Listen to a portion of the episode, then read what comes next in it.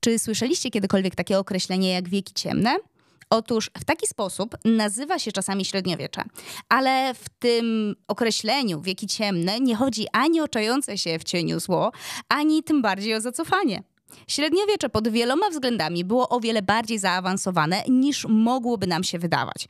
W końcu zauważmy to i powiedzmy to głośno. Niektóre zamki, które w tym okresie powstały, stoją do dziś i na razie nie zanosi się, żeby stać przestały, natomiast wybudowane współcześnie osiedla deweloperskie rozpadną się, zakładając dość pozytywny scenariusz, za jakieś 20-30 lat.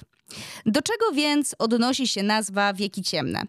Przede wszystkim do bardzo niewielkiego zasobu źródeł pisanych, które tego okresu dotyczą, konkretnie od V do X wieku. W tej historii najzwyczajniej w świecie jest cholernie dużo luk, które ciężko jest wypełnić czymś, co byłoby jednoznacznie pewne. Dlatego też wieki te pozostają dla nas ciemnością. Cześć, ja nazywam się Inesa Ormańczyk, a wysłuchacie podcastu Trupologia, który niestety miał nieco przydługą, kilkumiesięczną przerwę w nadawaniu. Moja wina, przepraszam, miało być nieco inaczej, ale no cóż, nie jestem mistrzem regularności, dlatego też proszę Was o odrobinę motywacji a jak możecie mi ją dać? Otóż wspierając mnie na Patronite, ponieważ całkiem niedawno założyłam swój profil na tej właśnie platformie. Wszystkie istotne linki znajdziecie w opisie, a ja tymczasem wracam do średniowiecznego wątku, który mam nadzieję, że tym razem Was bardzo zaciekawi. Mimo tego wszystkiego, co powiedziałam Wam na początku, średniowiecze i tak bardzo wielu osobom kojarzy się generalnie źle. Bo widzicie, kiedy ktoś ma ściśle konserwatywne poglądy, to zawsze znajdzie się jakaś osoba, która wytknie mu to w następujący sposób. Hm, a ty co? Ze średniowiecza się urwałeś? Albo urwałaś? No i czy jest to słuszne skojarzenie? W jakimś sensie tak, choć z całą pewnością nie jest ono zbyt miłe. Wynika to z tego, że średniowiecze było skonstruowane na fundamencie wiary katolickiej, a przecież ta jasno mówi, że seks przed ślubem, antykoncepcja i aborcja to grzechy w czystej postaci, a jeśli jakaś kobieta jest wyszczekana albo nie uległa względem mężczyzny, to z całą pewnością jest na usługach Lucyfera. Jeśli więc ktoś komuś zarzuca, że ten ma poglądy rodem ze średniowiecza, to tak naprawdę mówi mu dokładnie to. Człowieku, jesteś niepostępowy, nie korzystasz z całego tego dobrodziejstwa współczesności i nauki, a także innych obszarów wiedzy. Tkwisz w świecie sprzed kilkuset lat.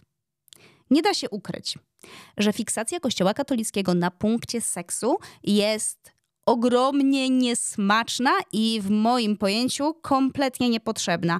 Ale czy to tak naprawdę oznacza, że w średniowieczu rzeczywiście ludzie nie ulegali namiętnościom i naprawdę byli aż tak cnotliwi? Oczywiście, że nie. Nie mam wątpliwości co do tego, że wiele z takich osób było obciążane potężnymi wyrzutami sumienia, jednak to też nie jest wcale takie do końca zupełnie jednoznaczne. Przecież romanse na królewskich dworach były całkiem powszechne i to naprawdę w każdej absolutnie konfiguracji. Od miłostek pomiędzy kobietą a mężczyzną, poprzez miłości gejów i lesbijek, a na biseksualnych orgiach kończąc. Moim zdaniem, i nie tylko moim, wówczas Bóg często bywał bardziej argumentem w dyskusjach niż realną przeszkodą w procesie poszukiwania niezobowiązującego seksu. Mówię o tym argumencie, ponieważ kobiety mogły tym Bogiem właśnie się zasłonić, kiedy chciały uniknąć przygodnego stosunku z jakimś mężczyzną. Czasy były jakie były. Panie nie mogły liczyć na takie opcje jak kupno prezerwatyw w aptece, środki antykoncepcyjne, a o tabletkach 72 godziny po nie wspomnę. Płeć piękna zawsze była narażona na konsekwencje seksu bardziej niż mężczyźni, dlatego też tak ważne pozostawało, aby utrzymać wianuszek aż do ślubu. Rzecz jasna, w to wszystko wkrada się jeszcze jedna kwestia, mianowicie to, że samotna matka w średniowieczu nie była już szczególnie atrakcyjną partią, ponieważ większość społeczeństwa uznawała ją wtedy za zbrukaną, nieczystą i generalnie zużytą. Tak, zużytą. To jest odpowiednie słowo, niestety. A i żeby była jasność, mówię w tutaj o samotnych matkach jako o matkach, które zaszły w ciążę nie mając ślubu, a nie o wdowach. Pożądanie grało, gra i zawsze grać będzie niezwykle istotną rolę w ludzkim życiu. Niestety, wraz z tym pożądaniem pojawiają się takie kwestie jak szelmostwo i niczym nieskrępowana chęć wykorzystania drugiej osoby dla własnych celów i przyjemności. Przykładem takiej historii jest pastorela, czyli to jest taki staroprowansalski gatunek literacki, który jest odmianą sielanki. Powstał on bardzo dawno, ponieważ zupełnie niewykluczone, że jego pochodzenie sięga korzeniami aż do czasów Wergiliusza, czyli tych przed naszą erą.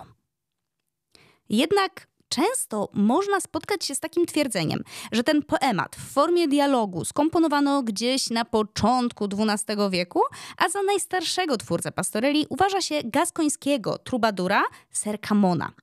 Jednak jest to tylko teoria, ponieważ w praktyce twórczość tego człowieka się nie zachowała. Z tego też powodu te najbardziej leciwe, znane nam pastorele to dzieło trubadura Markabru, swoją drogą ucznia Serkamona. To właśnie Markabru, zimny rzecz jasna jak trup, będzie jednym z bohaterów tego odcinka trupologii, a wraz z nim wystąpią tutaj pewna odważna wieśniaczka, która zdecydowanie miała łeb na karku i jedna szelma, znaczy ten rycerz. Rycerz znaczy się. Nie myślcie jednak, że będzie to historia miłosna, która sprawi, że spłoną wam policzki. Wręcz przeciwnie. Będziemy rozmawiać o zwodzeniu, manipulacji i przemocy seksualnej, ale też o umiejętnym stawianiu granic, nieuleganiu tanim komplementom i innych kwestiach, które prawdopodobnie kompletnie nie kojarzą wam się ze średniowieczem.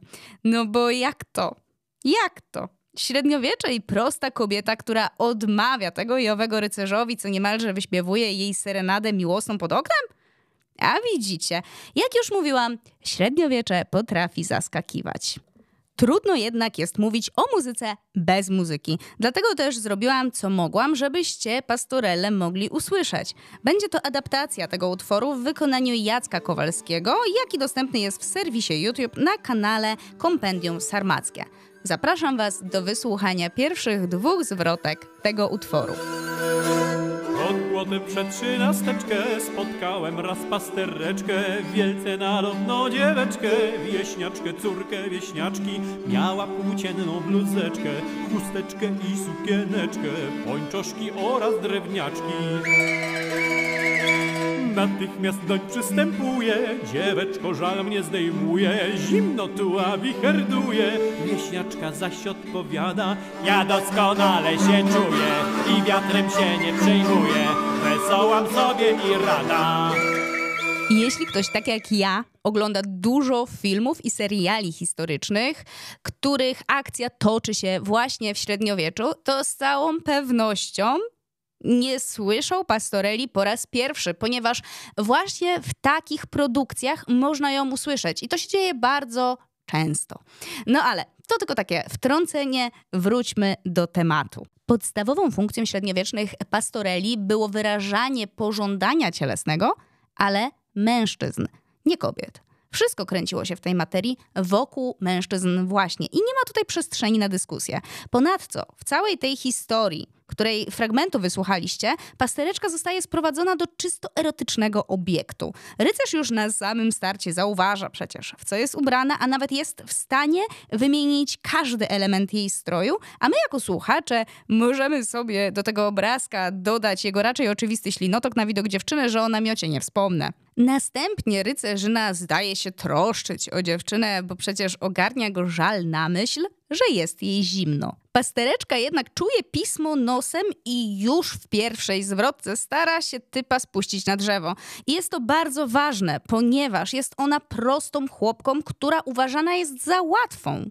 Słuchajcie dziewczyny, bo to istotne dość. Wiecie jak jest. Nie bez powodu tak wiele historii miłosnych przywołuje właśnie rycerzy na białych koniach, w których dziewczęta zakochują się bez pamięci, nie poznając nawet ich imienia. Przykro mi to mówić i może niektórych to rozczaruje, ale ten jakże romantyczny obrazek nie jest opowieścią o tych, którzy na końcu biorą ślub i żyją długo i szczęśliwie, a o tych, którzy po stosunku rozchodzą się każde w swoją stronę, przy czym jedno wraca do swojego dostatniego życia, a drugie zostaje na przykład z brzuchem i w samym środku wykluczenia społecznego. każdym razie, jeśli chodzi o pastorelle, to mamy ząg w postaci tego, że zwykła niby wieśniaczka nie jest ani trochę zainteresowana błękitnookim. Dziwne, nie? Dzieweczko, mówię, przychodzę, chociaż mi nie jest po drodze. Litość przymusza mnie srodze, potowarzyszyć wieśniaczce, bo nie przystoi, nie bodzę, bydełko pasać we trwodze, samiutkiej jednej biedaczce. Jestem prostaczka, mój panie, lecz swoje mam rozeznanie. Nic sobie lepiej się stanie. Tak odpowiada wieśniaczka, nie ja swym stanie staranie. Nie każdy co chce dostanie, choć rzecz się wydaje łatwa. Bardzo, ale to bardzo chciałabym powiedzieć, że średniowieczne pastorele powstawały po to, aby zaakcentować, że kobiety z niższych sfer nie są ani głupie, ani łatwe, a do tego potrafią same o siebie doskonale zadbać. Ale niestety przykry fakt jest taki, że wszystko to jest tylko grą słowną. Jak już mówiłam, rycerz myśli o wieśniaczce jako o obiekcie seksualnym. Chce ją tylko przelecieć, a potem ubrać się i ruszyć dalej, zapomnieć o niej i ewentualnie poderwać kolejną. A ta dziewczyna zostaje w tej trudnej sytuacji bez wianuszka, a więc i bez szans na zamąż pójścia. Oczywiste jest, że rycerz jest od dziewuchy silniejszy i gdyby tylko chciał, mógłby siłą zmusić ją do seksu. Jednak ten powstrzymuje się od brutalności fizycznej i zamiast niej tka coraz to piękniejsze zdania, pełne troski, fascynacji i komplementów, które zaraz usłyszycie. Rycerz nie zraża się, kiedy dostaje kosza po raz drugi. Wciąż stosuje język uwodzenia i ma nadzieję, że wieśniaczka wreszcie ulegnie. Ale to tylko gra, pozbawiona jakichkolwiek uczuć wyższych. Co więcej, taka postawa rycerza wcale nie wynika z jego delikatności, nie dajcie się zwieść. Przecież on i tak ostatecznie zamierza pastereczkę skrzywdzić, bo zostawi ją na pastwę losu. Jednak pamiętać trzeba, że pastorela to gatunek raczej arystokratyczny, gdzie wyrażane są aspiracje przyłbicogłowych, którzy zdążyli już znudzić się czymś, czego nie potrafię wymówić, ale posłużę się w tym celu translatorem, a potem wyjaśnię, co to jest. Otóż mowa o. Cour d'amore. Dobra, czym to coś francuskiego jest? Otóż były to takie średniowieczne zgromadzenia, w których trakcie rozprawiano na temat właściwych, w kontekście bardziej prawidłowych, odpowiednich zalotów, a całość takiego wydarzenia naśladowała rozprawy sądowe.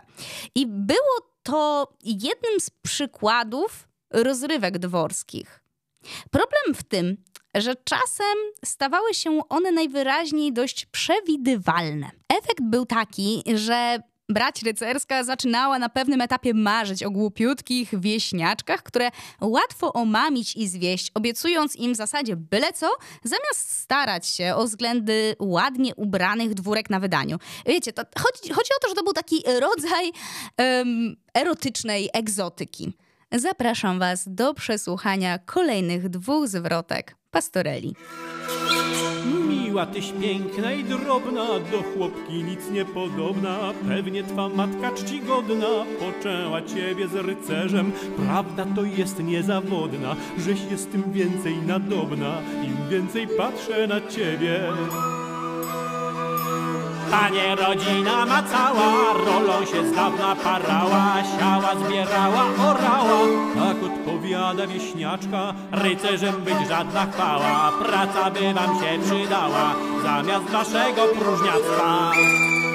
Tutaj należy wspomnieć o autorze najstarszych zachowanych pastoreli, czyli o Markabru. Jego historia to tak naprawdę opowieść na zupełnie nowy, osobny odcinek trupologii, a jeśli chcielibyście dowiedzieć się czegoś na temat tego pana, czegoś więcej, to zachęcam Was do zaobserwowania mnie w moich mediach społecznościowych, w tym przypadku konkretnie na Instagramie, gdzie po publikacji tego odcinka udostępnię ankietę, w której będziecie mogli wypowiedzieć się na ten temat. To, co trzeba wiedzieć y, o Markabru teraz, już w tym momencie, to fakt, że prawie na pewno był on sierotą, w dodatku taką, która wywodziła się niestety z niskich warstw społecznych. Działał on, co prawda, pod patronatem prowansalskiej arystokracji, ale bardzo wiele wskazuje na to, że szczerze jej nie znosił. Posiłkuję się w tym odcinku wersją pastoreli zaśpiewaną przez Jacka Kowalskiego, ale muszę tutaj zaznaczyć, bo to jest niesamowicie ważne, że nie jest to jedyna forma tej, tego utworu, ponieważ istnieje ich naprawdę bardzo dużo. I w większości w tekście chodzi w zasadzie o to samo, ale wyrażane jest to różnymi słowami. Czasami w pastorelach e, pojawia się opis wyglądu rycerza na przykład i wówczas jest on niemal zawsze ubrany przesadnie, wręcz zniewieściale. I jest to nieprzypadkowe, ponieważ w ten sposób Markabru podkreślał to, jak bardzo nienawidził on zniewieściałej natury oraz generalnie moralnej rozpusty, która panowała wówczas na dworze. Ten trubadur i to też jest istotne, uchodził za człowieka niezwykle religijnego, mającego bardzo surowy kodeks dotyczący prowadzenia się i szeroko pojętej przyzwoitości. Dokonywał on także bardzo jasnego podziału na miłość prawdziwą i fałszywą, gdzie ta pierwsza była przez niego oczywiście wychwalana pod niebiosa, druga zaś stanowczo potępiana. Rzecz jasna, jako prawdziwą miłość należy tutaj rozumieć uczucia płynące wprost z serca, a za fałszywą te kłębiące się raczej w okolicy krocza. Wracając jednak do pastoreli. Markabru przedstawia rycerza jako przygotowanego do wojny, choć wojny w tym konkretnym momencie wcale nie ma. I jest to bezpośrednim odwołaniem do jego próżności, ale też opisem próby tego, w jaki sposób próbuje on zaimponować pastereczce tylko tym, że nosi on zbroję, co w jego mniemaniu czyni go lepszym gatunkiem człowieka od wieśniaku. Dodatkowo świadczy o tym również to, w jaki sposób ten rycerzyna pożal się Boże komplementuje dziewczynę. Zobaczcie, że on jest przekonany o fakcie, że jeżeli zasugeruje on pasterce, że jest ona córką rycerza, że jej matka spłodziła ją właśnie z rycerzem, to w ten sposób sprawi, że ona zacznie myśleć o sobie, że jest kimś lepszym od tego, kim naprawdę jest. Tylko dlatego, że w jej żyłach potencjalnie mogłaby w ogóle płynąć e, krew kogoś z wyższych sfer. Ale na szczęście pasterka tego argumentu również nie kupuje i raczej jasno zaznacza, że absolutnie córką rycerza nie jest. I jeszcze, żeby tego było mało, to pasterka raczej jasno zaznacza, że jej rodzina od pokoleń jest chłopami i ona sama wcale tego za ujmę nie uważa. Wręcz przeciwnie, mówi, że to żadna chwała być rycerzem, bo ci tylko się obnoszą ze swoją wątpliwą chwałą, podczas gdy jej zdaniem powinni wziąć się do porządnej roboty. W tej scenie wieśniaczka jest głosem rozsądku oraz prawości. Rycerz zaś zostaje sprowadzony niemalże do błazna. Niesamowite, prawda? To jest tak stary utwór. Utwór, który pochodzi z okresu, który uważany jest za tak bardzo zacofany. Jednak wszystko to ma jeszcze nieco głębszy sens, ponieważ, jak już mówiłam, cały ten utwór sprawia wrażenie, że jest on moralizatorski wobec konkretnie zepsutego, zdaniem Markabru, to ważne, dworu. Markabru uważał, że dwór jest zepsuty i potrzebuje on tego, żeby go właśnie moralizować. Ale też Markabru zaznacza w tym utworze, jak bardzo wartościowi są ludzie spoza dworu. A mówiąc wprost – Markabru zdaje się tutaj szczycić swoim niskim urodzeniem i szydzić z arystokracji, pod której patronatem przebywał. Zabawne, czyż nie? Co to, jak, jaki to musiał być tupet i jednocześnie jak wielka pewność siebie, że facet w tak oczywisty sposób upominał robiąc też przy okazji błaznów z tych ludzi, właśnie członków dworu, czyli w tym przypadku rycerzy, jednocześnie szczycąc się swoim niskim urodzeniem, i wychwalając je, pokazując, że jest ono bardziej wartościowe od e, ich e, cudzysłów błękitnej krwi. Dodatkowo tutaj chyba widać takie dość jasne przełożenie, że wieśniaczka w tym utworze tak naprawdę odgrywa rolę samego Markabru. Nie przedłużając, wysłuchajmy kolejnych, ostatnich już dwóch zwrotek pastoreli. Więc pastereczko ma miła, wróżka to pewnie sprawiła, żeś na świat się narodziła, jako najgładsza wiesieniaczka, a jeszcze gładszą byś była, gdybyś tak się położyła, wraz ze mną u tego krzaczka.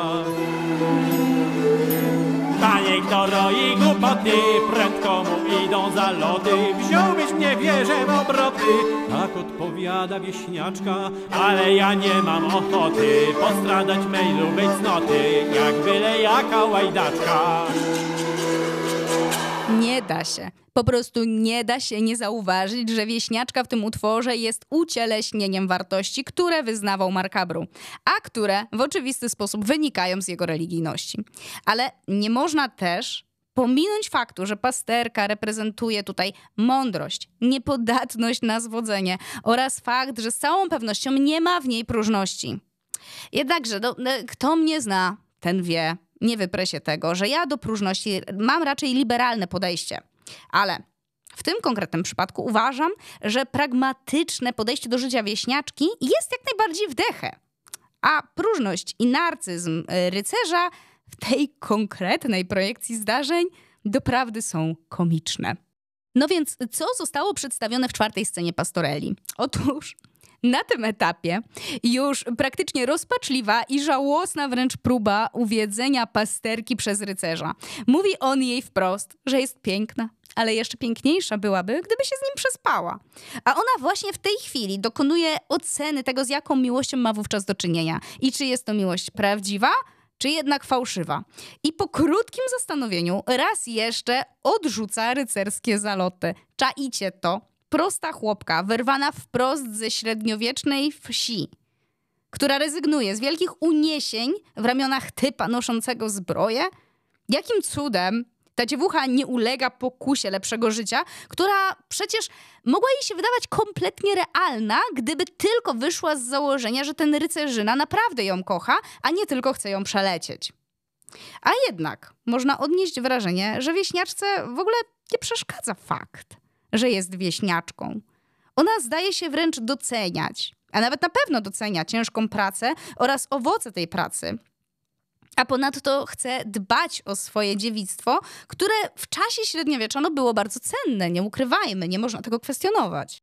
Wieśniaczka identyfikuje zaloty rycerza jako fałszywą miłość i mówi mu wprost, że gdyby legła z nim koło krzaczka, to stałaby się byle jaką łajdaczką. Co zdradza dwie rzeczy. Po pierwsze, świadczy to o przekonaniu dziewczyny, że przespanie się z tym mężczyzną byłoby poniżej jej godności. A po drugie, o tym, że wieśniaczka doskonale wie, że byłaby dla niego tylko jednorazową przygodą. Nie wspominając już o tym, że dziewczę to sądzi, że zaloty rycerza są zdecydowanie niskiej jakości. Ironia polega na tym, że rycerz cały czas myśli, że jest ponad dziewczyną ze względu na swoją wyższą pozycję społeczną, ale w rzeczywistości jest przedstawiony jako gorszy, ponieważ on sam ulega swoim własnym kłamstwom. W końcu kto inny jak niewieśniaczka właśnie w tej scence rodzajowej ma pełen ogląd sytuacji. W jaki sposób się to objawia? Posłuchajmy. Dzieweczko, przyznam bez sprzeczki, że dotąd nie znał dzieweczki o tak złośliwej jadaczce. Panie tak mędrzec powiada, że manna gdy z nieba spada, to jeden je drugi patrzy.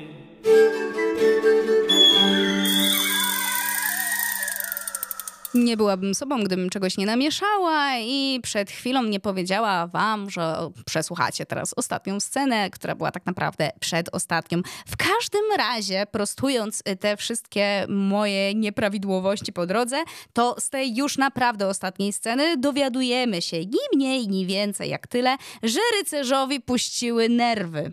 Kiedy do typa dochodzi wreszcie, że jego zaloty naprawdę są stratą czasu, pokazuje on w końcu swoją prawdziwą twarz i zaczyna ubliżać wieśniaczce.